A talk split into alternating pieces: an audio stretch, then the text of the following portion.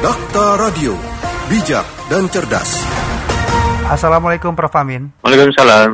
Uh, Prof, bagaimana kesiapan LBM untuk saat ini untuk menangani tes corona ini?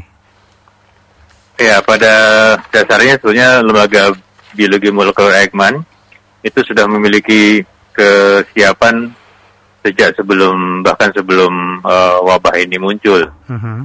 Ya, uh, jadi uh, semua peralatan, ruangan, uh, orangnya, reagensia kami sudah sudah siap. Uh, nah, sekarang dengan adanya uh, diberi, diberikannya izin ke, atau tugas kepada lembaga Eijkman, kami uh, tetap menyiapkan semuanya dan uh, dengan fasilitas yang sudah rutin kami pergunakan, kami bisa melakukan pemeriksaan setiap harinya sekitar 80-an uh, sampel yeah. dengan dengan satu mesin PCR. Satu itu satu kali running. Nah, uh, apabila dibutuhkan, tentu kami bisa memobilisasi sampai dua kali lipat uh, per harinya. Ya, Prof. Dan pemberitaan mengenai lembaga Eijkman Institute ini sudah sering kita baca kesiapannya ya. dengan lembaga-lembaga lain. Tapi yang menjadi pertanyaan publik kok kenapa baru sekarang saat ini baru ditunjuk atau berwenang untuk melakukan tes itu, dok, Prof?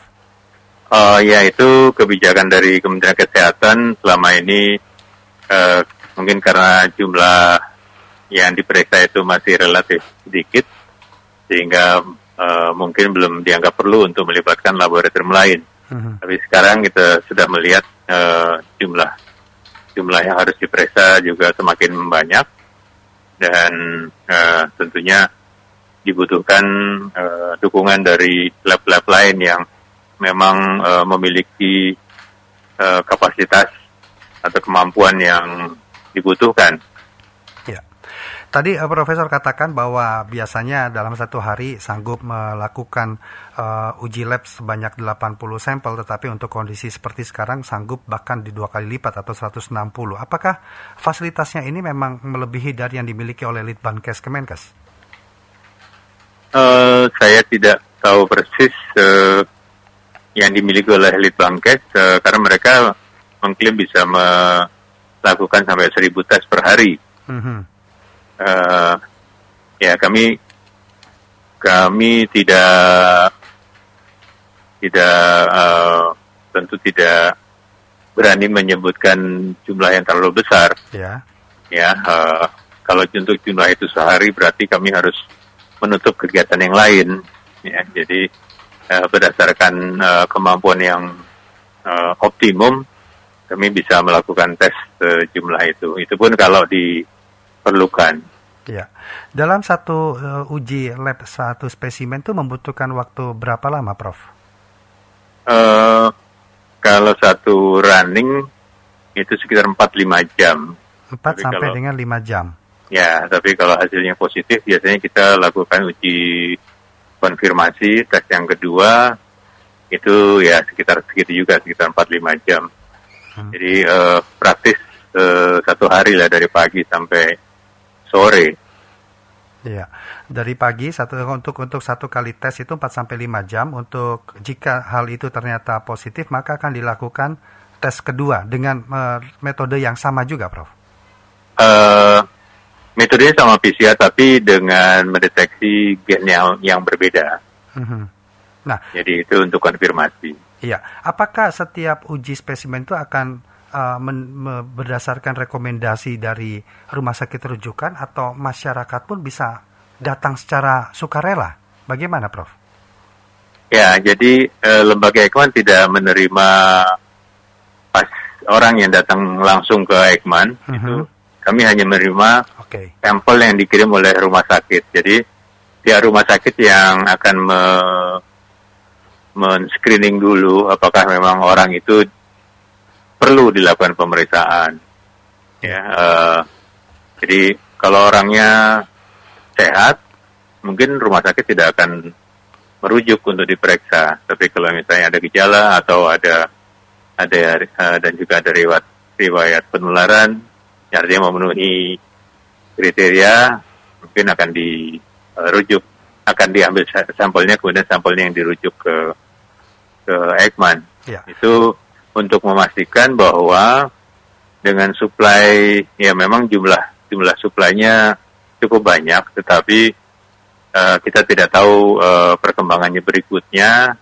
Maksudnya kalau pasiennya yang yang betul-betul membutuhkan itu banyak, tentu kita berharap mereka dulu yang uh, bisa diperiksa, sedangkan mereka yang orang lainnya yang tidak ada gejala dalam keadaan sehat walafiat, hanya kepingin tahu ada atau tidak virus corona itu mungkin uh, ditunda dulu sebaiknya sebaiknya home quarantine saja kalau memang merasa ada kontak dengan sesuatu gitu. Ya, dan uh, eh, LBM Ekman ini juga menerima dari seluruh rumah sakit rujukan yang ada di Indonesia nih, Prof ya? Iya, uh, walaupun sebenarnya uh, oleh Kemkes sudah dibagi-bagi zonanya, ya. Tapi kita tidak tidak tidak bisa membagi wilayah-wilayah uh, itu secara strict hmm. karena uh, ya tergantung kebutuhannya. Ya, artinya uh, jika ada rumah sakit di daerah tertentu yang agak jauh, kemudian uh, mengirimkan uh, spesimennya ke LBM Eijkman, itu pun juga masih bisa dilakukan uji laboratorium kan ya? Oh iya, pasti, hmm. pasti. Ya. Kami menerima dari dari mana pun selama itu dalam bentuk sampel. Baik. Jadi sudah diambil oleh rumah sakit.